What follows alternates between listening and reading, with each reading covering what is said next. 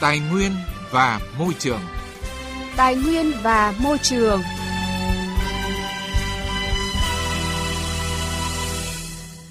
Thưa quý vị và các bạn, khai thác khoáng sản đem về nguồn thu lớn cho các doanh nghiệp, nhưng những hệ quả mang lại cho người dân thì không gì có thể đong đếm được. Màu miếc không dòng được, chè cháo dòng xuống cũng ngâm bỏ hết, chả làm được cái gì. Trước khi cấp phép đề nghị là cũng nên là nghiên cứu về cái vấn đề sản xuất môi trường, rồi là cái làm cái gì, làm ở đâu, không thể phủ nhận hoạt động khai thác khoáng sản đã mang lại rất nhiều lợi ích, đóng góp cho sự phát triển kinh tế xã hội của nhiều địa phương và cũng đã có rất nhiều quy định của nhà nước để đảm bảo quyền lợi và lợi ích chính đáng cho người dân và địa phương nơi có hoạt động khai thác khoáng sản. Thế nhưng thực tế có đúng như quy định hay không thì lại là một câu chuyện hoàn toàn khác. Nội dung này sẽ được đề cập trong chương trình Tài nguyên và Môi trường hôm nay.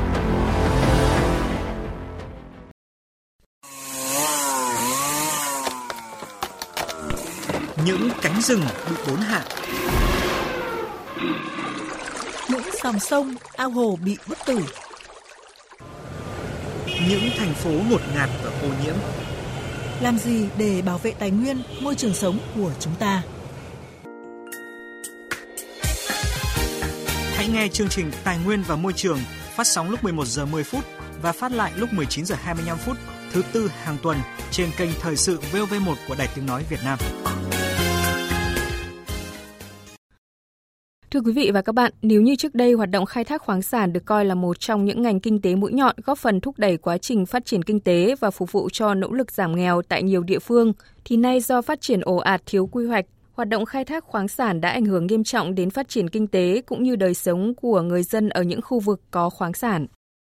Theo quy định của Luật khoáng sản 2010, việc cải tạo phục hồi môi trường sau khai thác khoáng sản là hoạt động đưa môi trường, hệ sinh thái như đất, nước, cảnh quan thiên nhiên tại khu vực khai thác khoáng sản về trạng thái môi trường ban đầu, đạt tiêu chuẩn, quy chuẩn về an toàn môi trường, phục vụ cho các mục đích có lợi cho con người.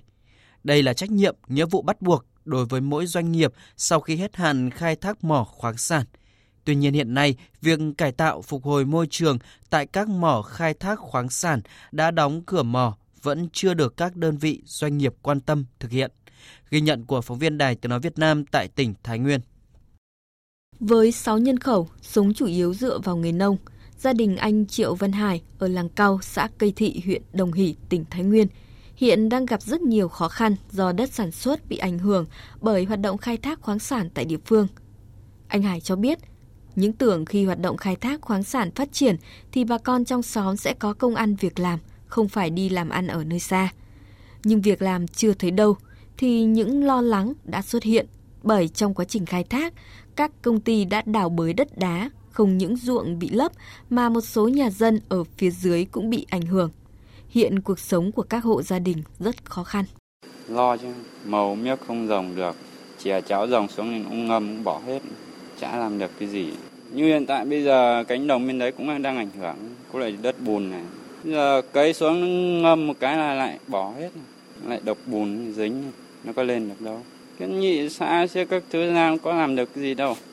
Giờ kiện có làm được cái gì? Trước đây tại xã Cây Thị và thị trấn Trại Cao có 4 doanh nghiệp khai thác khoáng sản gồm mỏ sắt chạy Cao thuộc công ty cổ phần gang thép Thái Nguyên, công ty cổ phần Kim Sơn công ty cổ phần luyện kim đen Thái Nguyên, doanh nghiệp tư nhân Anh Thắng.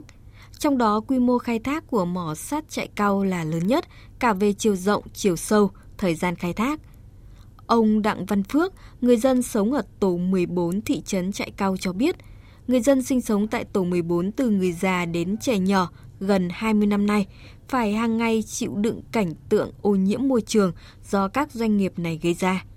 Mặc dù hiện đa số các doanh nghiệp đã dừng hoạt động, nhưng những hậu quả để lại đến nay vẫn chưa được khắc phục, khiến cuộc sống của người dân gặp rất nhiều khó khăn.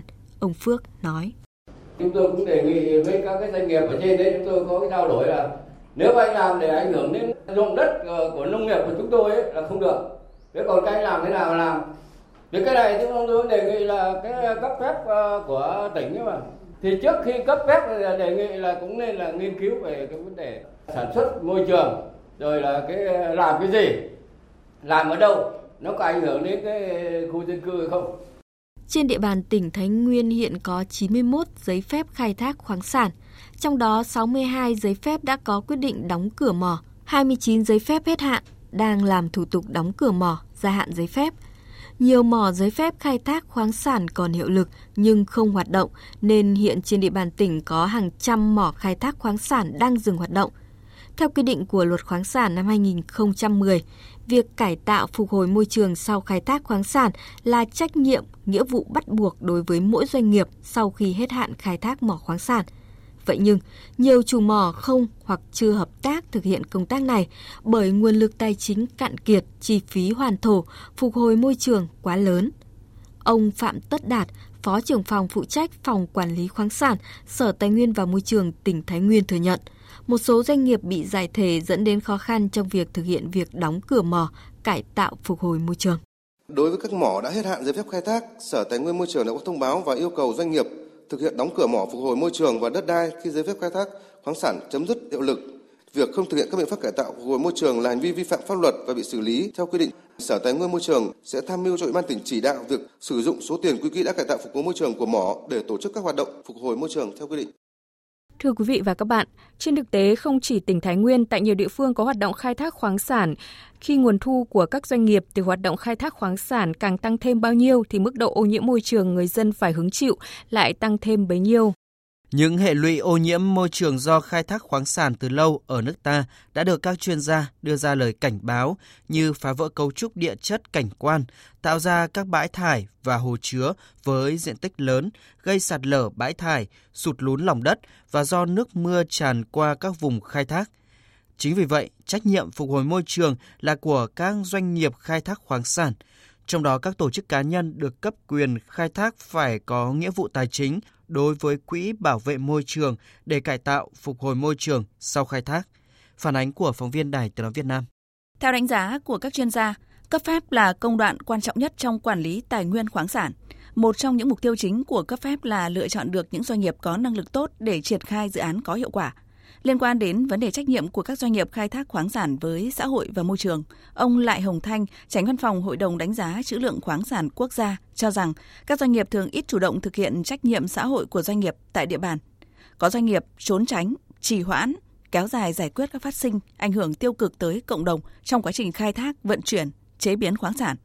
Vì các doanh nghiệp không hiểu hoặc là chưa nắm được thì thực ra đôi khi chúng ta không chú ý vấn đề này. Và dường như các doanh nghiệp cảm nhận rằng cái việc mà chúng ta hỗ trợ cho người dân địa phương ấy, là đấy là cái việc gần như là từ thiện, chứ không phải là trách nhiệm. Có nghĩa là gì? Là các doanh nghiệp khi đã nộp thuế, phí lệ phí theo quy định của pháp luật, thì nhà nước phải sử dụng cái phí lệ phí đó từ cái nguồn ngân sách đáp ứng lại. Nhưng đặc thù của ngành khoáng sản nó khác. Cái hoạt động khai thác khoáng sản là luôn luôn ảnh hưởng tác động đến môi trường. Từ cái tác động là gì? Là một là chiếm dụng đất, hai là tác động đến ô nhiễm môi trường không khí, môi trường nước, và ba là môi trường xã hội. Ông Lại Hùng Thanh cũng khẳng định đã là hoạt động khai khoáng thì đương nhiên ảnh hưởng đến môi trường, kể cả tự nhiên và xã hội. Do vậy, tại Điều 5 Luật Khoáng sản năm 2010 cũng quy định rõ, địa phương nơi có khoáng sản được nhà nước điều tiết khoản thu từ hoạt động khai thác khoáng sản để hỗ trợ phát triển kinh tế xã hội theo quy định của pháp luật về ngân sách nhà nước. Các tổ chức cá nhân khai thác khoáng sản có trách nhiệm hỗ trợ chi phí đầu tư nâng cấp, duy tu, xây dựng cơ sở hạ tầng kỹ thuật sử dụng trong khai thác khoáng sản và xây dựng công trình phúc lợi cho địa phương nơi có khoáng sản. Tuy nhiên thực tế cho thấy những gì doanh nghiệp làm cho cộng đồng tại các khu vực có khoáng sản không đáng kể so với những ảnh hưởng tiêu cực phát sinh trong quá trình khai thác, vận chuyển mà các doanh nghiệp gây nên có thể lớn hơn gấp nhiều lần. Người dân chỉ thấy có hại, không thấy có lợi từ hoạt động khoáng sản đem lại. Ông Phạm Quang Tú, tổ chức Oxfam cho rằng theo tôi thì để giải quyết vấn đề này thì cần tăng các cái chế tài xử phạt đối với các doanh nghiệp vi phạm và kể cả hình sự hóa đối với những cái doanh nghiệp mà để lại những hậu quả nghiêm trọng về mặt môi trường ngoài ra bên cạnh việc xử phạt đối với doanh nghiệp thì cái việc là ràng buộc cái trách nhiệm của cán bộ và cơ quan quản lý nhà nước vào cái vấn đề mà để xảy ra cái tình trạng về ô nhiễm môi trường chứ không thể chúng ta chỉ là xử phạt riêng đối với doanh nghiệp mà lại cơ quan nhà nước lại gần như là nằm ngoài cuộc đối với vấn đề này. Để giải quyết vấn đề này, các chuyên gia cho rằng cần tạo cơ chế đảm bảo sự vào cuộc quyết liệt của các cấp chính quyền. Trong đó cần ban hành văn bản pháp luật là cơ sở pháp lý quy định trách nhiệm cụ thể trong việc xác định ảnh hưởng của việc khai thác khoáng sản, quy trình thực hiện trách nhiệm của các tổ chức cá nhân khai thác khoáng sản làm ảnh hưởng đến địa phương và người dân. Có chế tài để đảm bảo thực hiện việc đảm bảo ưu tiên sử dụng lao động địa phương vào khai thác khoáng sản cùng các dịch vụ có liên quan. Đồng thời các cấp chính quyền, nhất là những chính quyền cấp xã và các trưởng thôn bản phải phát huy vai trò kiểm tra, giám sát trong hoạt động khai thác khoáng sản trên địa bàn, gắn với việc phát hiện những thiệt hại về cơ sở hạ tầng, môi trường và tài sản của người dân. Bà Nguyễn Thị Thanh Thủy, Giám đốc chương trình Quản trị Nhà nước Tăng trưởng Toàn diện, Cơ quan Phát triển Quốc tế Hoa Kỳ cho rằng để quản lý tốt cái ngành công nghiệp khai khoáng ấy, thì nó cần có sự phối hợp của rất nhiều các cơ quan nhà nước từ khâu cấp phép quy hoạch đến khâu khai thác đến khâu quản lý hoạt động rồi là thu ngân sách phân bổ các khoản thu chi thế nào cho hợp lý và đáp ứng được nhu cầu cũng như quyền lợi của người dân ở khu vực mà có mỏ khai thác chính vì thế trong suốt cả cái quá trình đấy thì sự phối hợp và chia sẻ thông tin cũng như là minh bạch thông tin là rất quan trọng Thưa quý vị và các bạn có thể thấy hệ thống văn bản chính sách pháp luật về quản lý và khai thác khoáng sản của nước ta đã khá đầy đủ. Tuy nhiên vẫn còn khoảng cách lớn giữa quy định luật pháp và thực tế. Nếu không minh bạch trong hoạt động khai khoáng, không chỉ thất thoát tài nguyên và kinh tế mà còn gây ra những hậu quả xấu cho môi trường và xã hội. Vấn đề đặt ra là làm sao để hài hòa lợi ích giữa doanh nghiệp với chính quyền địa phương và người dân thì mới là điều cần thiết nhất trong lúc này. Bảo vệ môi trường. Hành động hôm nay. Vững bền tương lai.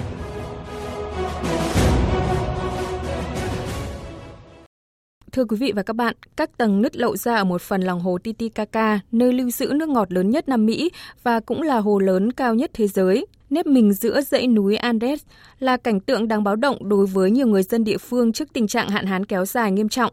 Tổng hợp của biên tập viên Đài tiếng nói Việt Nam. Mùa màng khô hạn, các giếng nước gần hồ Titicaca cạn khô do hạn hán kéo dài. Giống như nhiều người sống gần vùng hồ này, ông Manuel Flores, một người dân Bolivia thường sử dụng thuyền để di chuyển xung quanh khu vực hồ, giờ đây đang phải bước đi trên lòng hồ khô cạn.